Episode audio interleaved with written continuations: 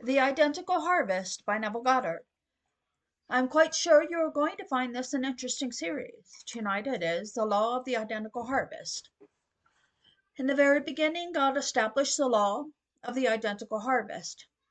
And God said, Let the earth put forth vegetation, plants bearing seed, and fruit trees bearing fruit, in which there is seed, each according to its kind, and it was so. Genesis 1:24. Now we are warned, do not be deceived, for God is not mocked. As a man sows, so shall he reap. Galatians 6:7. So do not try for one moment to deceive yourself. All that is taking place in your world, you planted. There's only one planter in the world, and the planter is God. But man looks for God outside of himself, and we are warned that he is within us. We are told to examine ourselves. Test yourselves. Do you not realize that Jesus Christ is in you? Unless, of course, you fail to meet the test. 2 Corinthians 13:5, Revised Standard Version. So within us is the Lord Jesus Christ, and we are told, by him all things were made, and without him was not anything made that was made. John 1 3. Now, where is he? Who is he? If he is in me, and he is the cause of the phenomena of my life and everyone's life, then where is he? I should find him. It's the most important search in the world, and I have found him. Christ in you is your own wonderful human imagination. That is the Lord.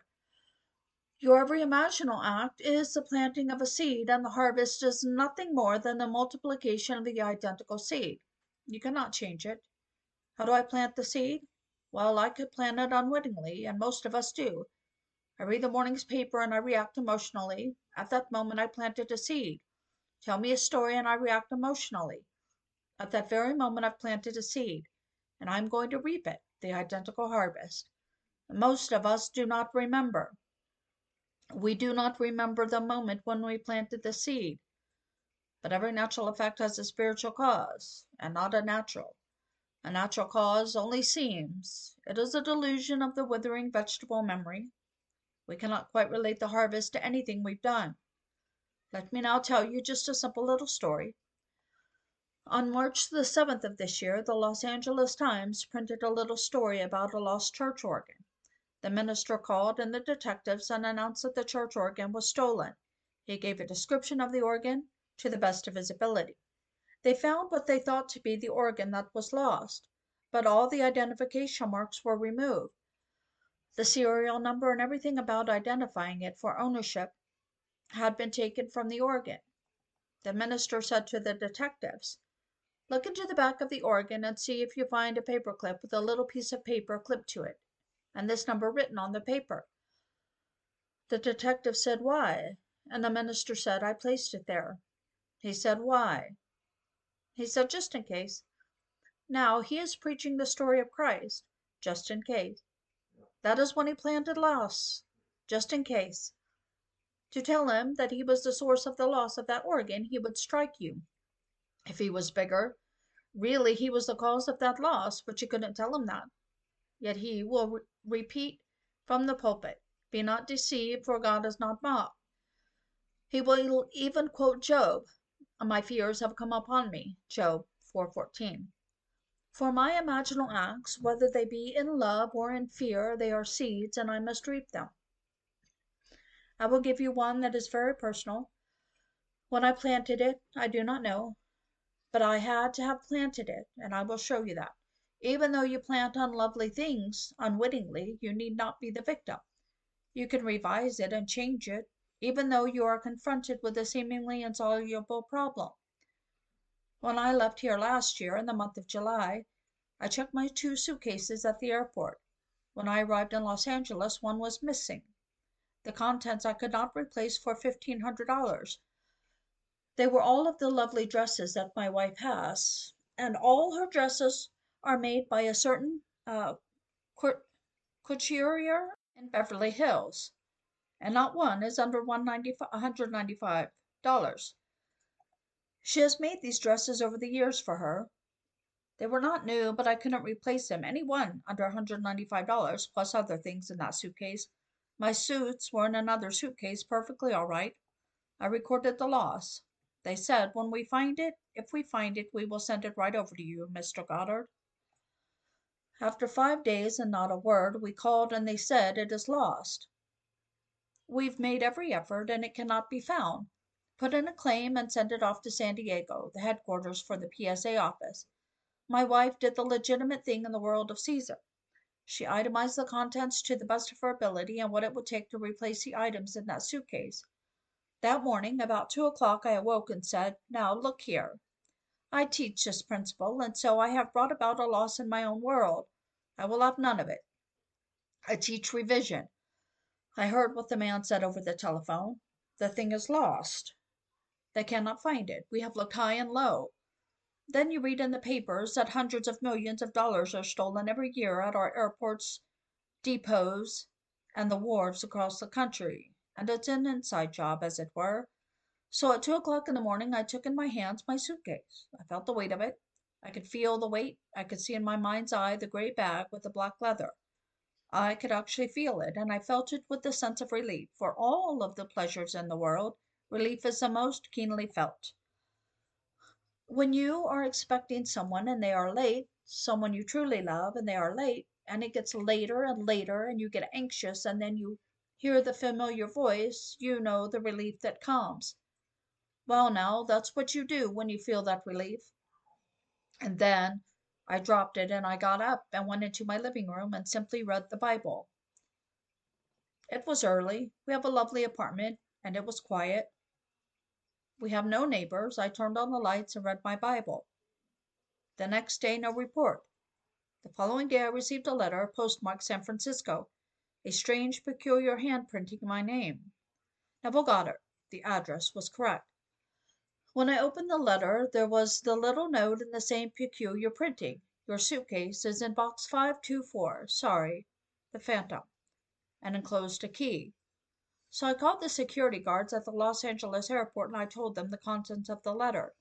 I said, I have the key. Well, we'll investigate immediately, which they did. They called back within a matter of five or ten minutes to tell me that there is no such box in Los Angeles. I reminded them that the letter came from San Francisco, so he said, All right, I'll call you back. He called San Francisco, and the security guards got the local police, and they opened 524, and there was my suitcase. They opened it up in the presence of the policeman, and the whole thing was ransacked, completely ransacked, utterly turned inside out. They sealed it and flew it down, and asked me to come over with my wife and in the presence of the security guards in LA, they would open my suitcase in my presence, which they did. Not a handkerchief was missing. Everything was turned inside out. The man was most apologetic, and he said, Mr. Goddard, I am awfully sorry. We are sorry for the company. These things happen. We do not know how they happen, but they happen. May we clean the things for you? I said, No, that is something that my wife and I do every year. We travel for more than two weeks. Everything we wear is dry cleaned, so it is a little problem of ours, and we're always and we've always done it. Then he gave me his personal card and said, "The next time you and Mrs. Goddard travel on PSA, you are our guest." I took the card and gave it to my wife, and now we are here and going back as the guest of PSA. But we did not lose one handkerchief, not a thing, but it was a complete mess. What they were looking for I do not know, but they found nothing there. However, that's done. My friend, Freedom Barry, you all know Freedom.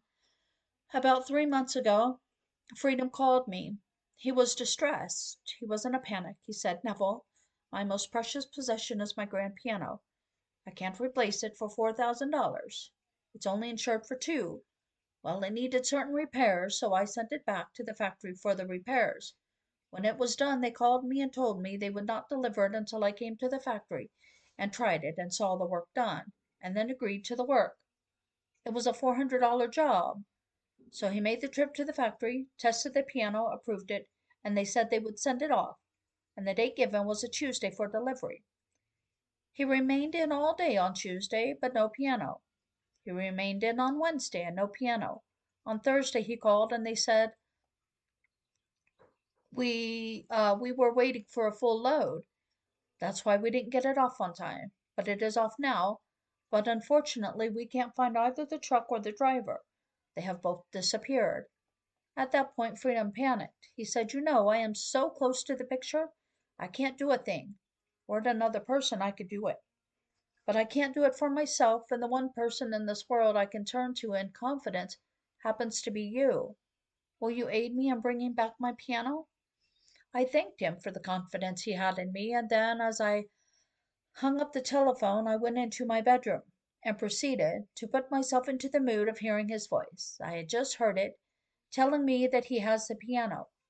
That night, a lovely piano concerto was on. Every night, between 8 and 10, we have a station called KFAC, and they play two to three hours of lovely classical music. So this night in particular, they were playing beautiful piano concertos. So I imagined it was freedom.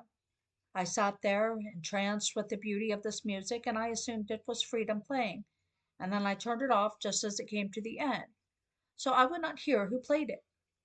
I assumed it was freedom. Then in my imagination I put my hands upon his shoulders and thanked him for the joy that he gave me and felt completely relieved in what I had done. Two days later he phoned to say they had found the man. At first he would not reveal what he had done with the truck or its contents, but eventually he confessed and they got the piano. So the piano was back in Freedom's house. All it needed was a tuning because of the long ride and the extreme heat through the day and the cold at night. Now he has his lovely piano, and he treasures that piano more today than he did prior to the loss of the piano. It's like a lost son coming home. So here we have a law, it's a principle. And morning, noon, and night, you and I are operating this principle, and we can't stop it. If the world seems confused today, it's confused because we, the operant power, made it what it is. There is no power outside of man doing anything. Why? Because God became man, that man may become God. He actually became as I am, that I may be as he is. He's not pretending that he's Neville, he actually became Neville. He's not pretending that he is you, he actually became you. And in you, he is your own wonderful human imagination. One day you will know it. You will know it beyond all doubts in the world. When he completely awakens within you, and his son calls you father, then you will know it. But until his son calls you father, and you know that relationship, Try it. Test yourself to see whether you are holding to the faith. What faith? People say the Christian faith. Well, what is the Christian faith? I believe in the Lord Jesus Christ. Well, do you believe that he is in you? No. Well, then, you don't believe in the Lord Jesus Christ. Do you not realize that the Lord Jesus Christ is in you and that there is no other Lord? So, as Blake said, Babel mocks, saying there is no God or Son of God, that thou, O human imagination, O divine body of the Lord Jesus Christ, art all a delusion. But I know thee. O Lord, when thou arisest upon my weary eyes, even in the danger, even in the dungeon and this iron mill, for thou also sufferest with me, although I behold thee not. And the divine voice answers, Fear not, lo, I am with you always. Only believe in me that I have power to raise from death the brother who sleepeth in Albion. And that's from Jerusalem by William Blake. That I know from experience. He can raise from death the one who sleeps in universal man, called Albion. One day you will experience it. You will actually experience the story of the Lord Jesus Christ. And when you experience it, you are the Lord. Jesus Christ. You'll experience it in a first person, singular, present tense experience. And his son calls you father.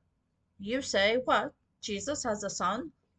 He is a son, the world will say. The world does not understand the mystery of the Lord Jesus Christ. He is the Father. Have I been so long with you, and yet you do not know me, Philip? He who has seen me has seen the Father. How then can you call me and ask me to tell you about the Father? I've been so long with you, and yet you do not know me. I and the Father are one. John 10:30. And then you will say, but did he not also say the Father is greater than I? Yes, but the Lord is not inferior as to his essential being, only as to the office, as the one that he sent, but he tells us the sender and the sent are one. So when you see me, you see him who sent me, but in the office of the sent. I am inferior as to my essential being, the sender who sent me. And so he said his law holds good forever and forever. Well, what is his law? Whatever you desire, believe that you have received it and you will. That's the law. Whoever believes that what he says will come to pass, it shall be done for him. Can you believe that? Can you actually believe that you can put your hand upon a friend and tell the friend you've never seen him look better or hear him say he's never felt better? Can you put your hand into his hand and congratulate him on his good fortune and have him tell you he's never had more? Here is a simple story. A lady called me about eight months ago, all excited. She said, Neville, will you hear from me that I have ten million dollars? I will give you one million if you will hear from me that I have ten million. Well, I have known this lady over the years. In fact, I gave her away to her husband. She had no father, and she said, Will you give me away? I said, Willingly, gladly. During the reception, a lady came up to me and said to me, Now, Tell me, who are you? I said, I'm the bride's father. She said, You are the bride's father? I said, Yes. She said, I paid for the service, but I saw you give her away. But tell me now, who are you? I said, I am the bride's father. Well, she said, It so happens that I am the bride's sister. What could you do? She was a bright sister, but I did not know she had a sister. However, she called and asked me to hear she had ten million dollars. About, I would say, two months ago she called up. She could hardly speak with the, the excitement. She said, You know, my brother, and this seems an incredible story, received from this lady, a very, very elderly lady, the entire estate. And the estate is in excess of one hundred million dollars. Well, I didn't ask her to hold her breath until an estate of that size was settled. The chances are she'll be gone, and others will follow her. And on a estate of that enormous amount you will find all sorts of people claiming they are the mother, or her brother, or this, that, and the other. So I didn't say one word to her in any way just to disillusion her. She was in the mood, a mood of enormous wealth, and she walked in that state, waiting for the brother to have the estate settled.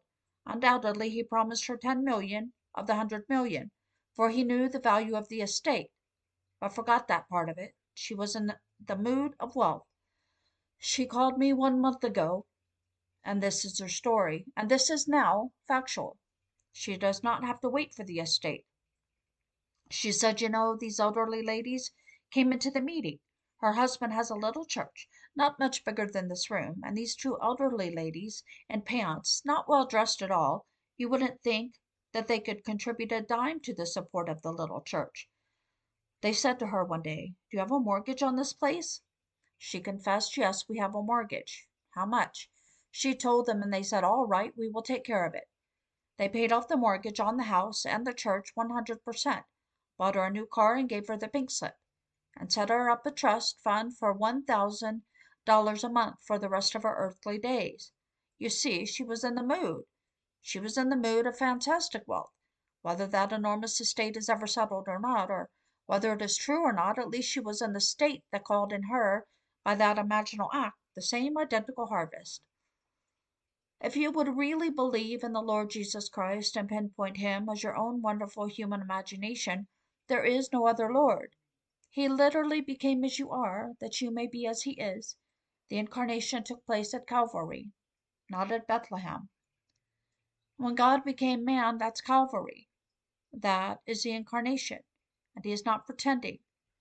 He had to be he had to completely empty himself of all the wisdom and all knowledge and all power to become us. At Bethlehem we become as he is. That's the mystery. And here tonight, if you know who he is and you trust him 100%, you can turn to him, for all things are possible to God. All things. There is no restriction placed upon the power of God. If you know who he is, but if you have some little reservation, you will do this, but, well, then, don't call. If you will if you will say simply, "Well, I will ask three or four people in case one fails," you don't know Christ. If Freedom had called me and then, as he hung up, called a second or third or fourth person, he would have no confidence in my teaching, none whatsoever. But I know Freedom, or I would never have told him to come into the city and teach. But I felt in Freedom the man I wanted to be, and Freedom came here, and he taught, and he is a wonderful teacher. He doesn't teach the promise because he hasn't had the promise. He's had the law, and he knows the law.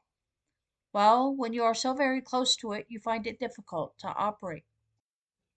Well, here's a hand. The back of this hand began to itch. It can't reach itself, but what's wrong with this?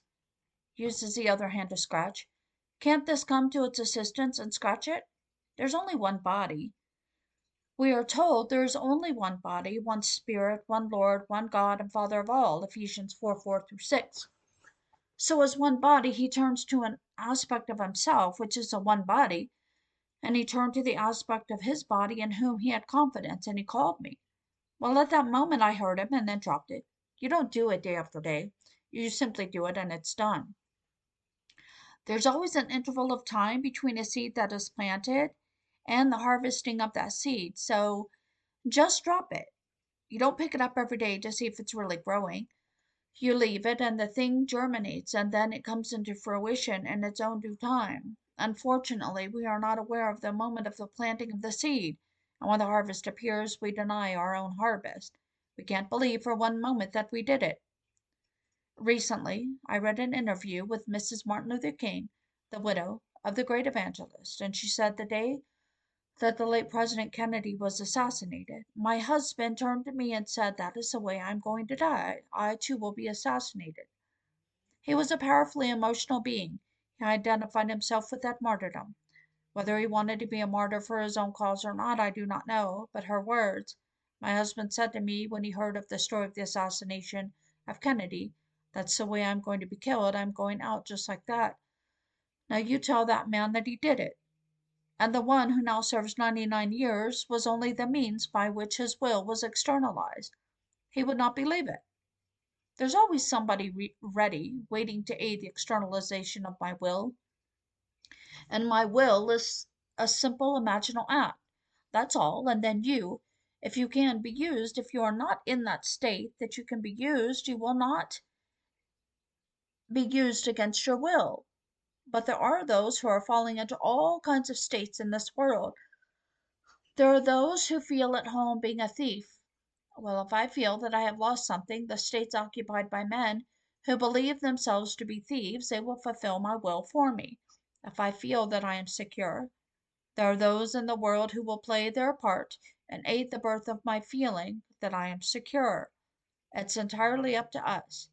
What are we doing? Well, you cannot change this eternal law of the identical harvest. You will find it in the very first chapter of the book of Genesis, the first chapter, 11th verse. And God said, Let the earth put forth vegetation, plants bearing seed, and fruit trees bearing fruit in which is their seed, each according to its kind. And so it was. And not a thing has happened in the world to change that. It's the same wonderful law. So whatever we are today, we were uh, we are by reason of the fact that we are the sower. People love to sow, but the comforting thing is this that the word of God has been sown and no one can change it. And where is it sown? It's sown in you. And the word cannot return void, but must accomplish that which he purposed. For in every child born of woman, the word of God has been planted and that word in the fullness of time will erupt and the story of God will unfold in the man in whom he has planted it. Then that man will know he is the Lord Jesus Christ. That's the most glorious thing in the world. If you suffer now because of your strange planting, all well and good, but bear in mind, the word of God has been planted, and you cannot fail. Not one child born of woman in this world can fail to one day realize that he is God the Father. If one failed, the whole thing would fail. Not one can fail. No, not even a Hitler, not even a Stalin. From behind the mask called a Stalin and the mask called Hitler, there is that word of God that is perfect and it will grow, and one day it will erupt. They have gone from this world only to our physical senses, but they haven't really gone. They are in a world just like this, terrestrial in a body that is new, unaccountably new, but a new body, in an environment best suited for the work yet to be done in them, for he who began a good work in you will bring it to completion at the revelation of Jesus Christ. So the whole thing is a process of the unfolding of the Word in man. The day will come, and it comes with shocking suddenness. Next Monday, July 20th, we will be will be my 11th birthday of my birth from above. 11 years ago, the 20th of July, I was born from above in the city in the Sir Francis Drake Hotel. It's true. This story is perfectly true as you read it in the Gospel concerning Jesus Christ. He is buried in the Holy Sepulchre, which is the skull of man. One day a man awakes within his skull to find himself completely sealed, and he knows it's a sepulchre. There he is, completely sealed. But he is the wisdom of God and the power of God as Christ is defined in the story of the Bible, because you are the power of God. You have the power to come out, and because you are the wisdom of God, you have the wisdom to know what to do. And you do come out, out of the tomb of your own skull. And all of the imagery of Scripture surrounds you, the babe, the witnesses, everything, and there you are, born from above. And you are told you must be born from above, for unless you are born from above, you cannot enter the kingdom of heaven, which means the new age. But while you are here in this age, if you are not born from above before the so called death takes place, death is only the passing through a door. But you do not die, nothing dies. You pass through the door. Those who remain cannot see you beyond the door. But you aren't dead. You are just as alive as you are here, in a body like this, only it's young, not a babe, young, about 20 years of age, in an, in an environment best suited for the work that you must still do. And then one day you are born from above, and from then on you enter an entirely different world, a new age. It's not an area, it's a body. And wherever you are, clothed in that body, everything is perfect. Nothing can remain imperfect in your presence wherever you are. So the kingdom of heaven is not an area, it's not a realm, it is a body. Wherever you are, nothing remains dead, everything is made alive and perfect. Trees that are long dead and turned to stone burst into flower as you walk by. Things that are completely wrong are perfect as you walk by. Seeds that are not growing spring when you go by. It's a body. So the kingdom of heaven is a body. It's a perfect body. It is the body of the risen Lord within you, which is the Lord Jesus Christ. So nothing can remain imperfect when you are born from above. But tonight, in the practical world in which we live here, which will still be with you when you go through the gate called death, it will be the practical world. You will find this principle still operating. Everyone who is not born from above will still be looking for this principle to find out how to make things come into this world that he wants. It's a simple, simple principle. You start knowing that your own wonderful human imagination is God. That's the Lord Jesus Christ. Though I do not know from actual experience, I will believe it and then put him to the test. I will test him, and then you take a goal in life for yourself or for a friend and then persuade yourself that things are as you would like them to be. When you are self persuaded that they are, you do nothing. The whole vast world aids in the birth of that assumption. All you need do is assume that things are as you want them to be, and in that state let it go, and all things move to aid the birth of your assumption. There is no need to go to anyone. First of all, the whole vast world is yourself pushed out anyway. There's no need to get even. Just go about your Father's business. Just forget it, doing good. You won't grow weary in the doing of good, for in due season you will reap if you do not grow weary. So even though you feel you have been wronged, forget it. When I put my mind on the one who did it, or who I thought did it, who signs himself the Phantom, I would still be looking for my suitcase. But I completely forgot that, and when Caesar called, I turned to the only one who never fails, and that is one's own imagination. You see, we exist in physical bodies, but we live in imagination. You can't get away from it. That is your immortal body. So you live in imagination. You only exist in physical bodies. And these bodies will turn to dust, but they will be restored quickly. Instantaneously, may I tell you? The world will say, How do you know? Well, I know. I know from experience. I'm not speculating. I see my friends, those who have gone, and they are in a world just like this. I meet them. They are not born from above, while they were here, and they are not yet born from above, now that they are there. And so I meet them, and I discuss with them and teach them this principle, but I cannot go beyond this for then I will not be functioning in that sphere. Having gone through the four dramatic scenes as, dis- as discussed in Scripture, I have reached the end of the drama.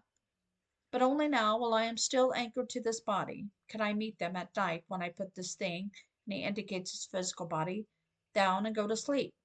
I meet my father, my mother, my brothers, and I instruct them concerning this principle.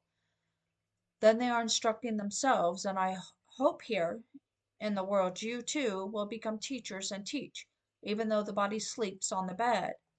For what else should one learn? If you know there is a principle by which you can be what you want to be in this world, then what else is important? And you simply lead a nice, wonderful, free life, hurting no one, and just simply doing what you consider the good as you understand it, when you take it to heart and do not turn back. Test yourself every day to see whether you are holding to the faith. And the faith is not, do I believe in the Protestant faith, or the Catholic faith, or the Lutheran faith, or the Jewish faith? Do you believe in God? For God is in you. His name is in you. And He and His name are one. And His name is I am. That's God.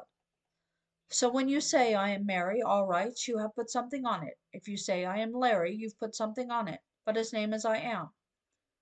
Well, you can put I am wealthy, I am happy.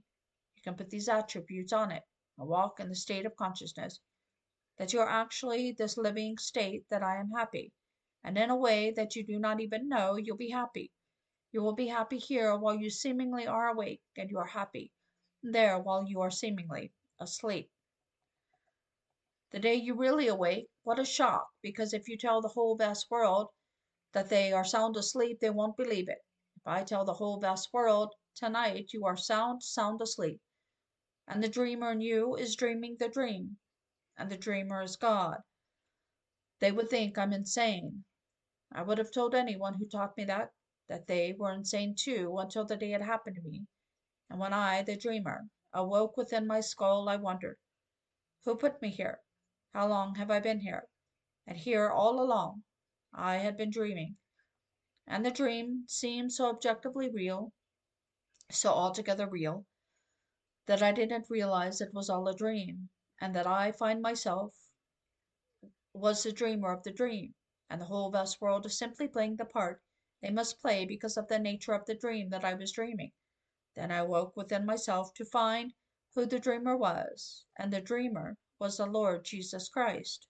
We're told in Scripture to leave everything and cleave to your wife until you become one. And man thinks it means the woman that you marry. No, this is my emanation, this is my wife. I must cleave to it until finally the dreamer and the thing it's dreaming become one. But the dreamer is the Lord Jesus Christ. So wherever there are two, you are one.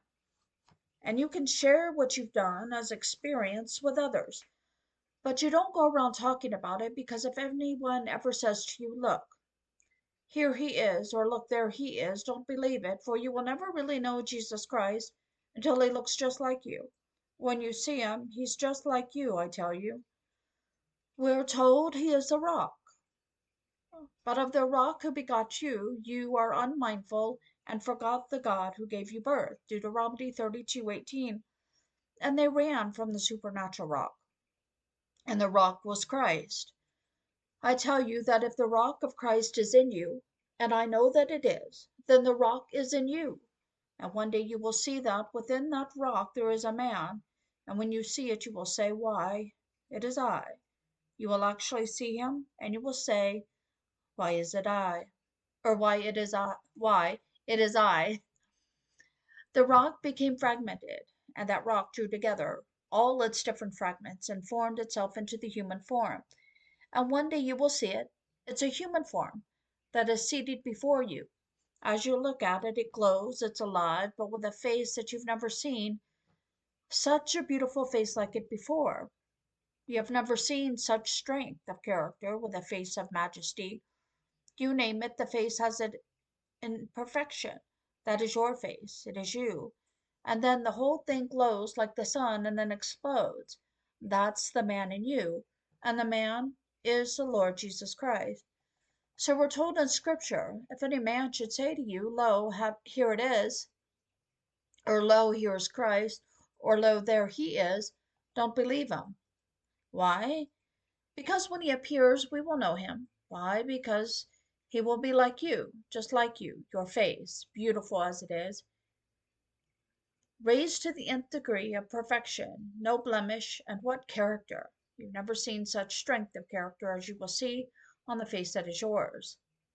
You've never seen such majesty as you will see on the face that is yours, such beauty as on that face that is your face. So the rock, as told you in the 32nd chapter of Deuteronomy, is literally true. Sitting one day in the silence, contemplating nothing in particular, suddenly a rock of lovely quartz, that size, and it indicates a certain size, came before me. I simply looked at it, not expecting anything, and suddenly it became fragmented, broken into numberless pieces, and then, like some magnet, drew all the pieces together into a man seated in the lotus posture. I looked at him, and suddenly I'm looking at myself, and then I realize this thing is alive and something I could not in eternity ever hope to be. The beauty, the majesty, and I'm looking at myself. And then it began to glow, and it glows, and it glows like the sun, and then it explodes, and you see the rock. You might be familiar with that lovely poem of Robert Graves Hold fast with both hands to that one love which alone, as you search the earth, restores fragmentation into true being that one love which alone restores fragmentation into true being. Yes, that rock was fragmented, and every part of the world is but yourself fragmented. And when you reach the end, you will bring it all back into the one being that became fragmented, and it's your being, the only being. Now let us go into the silence.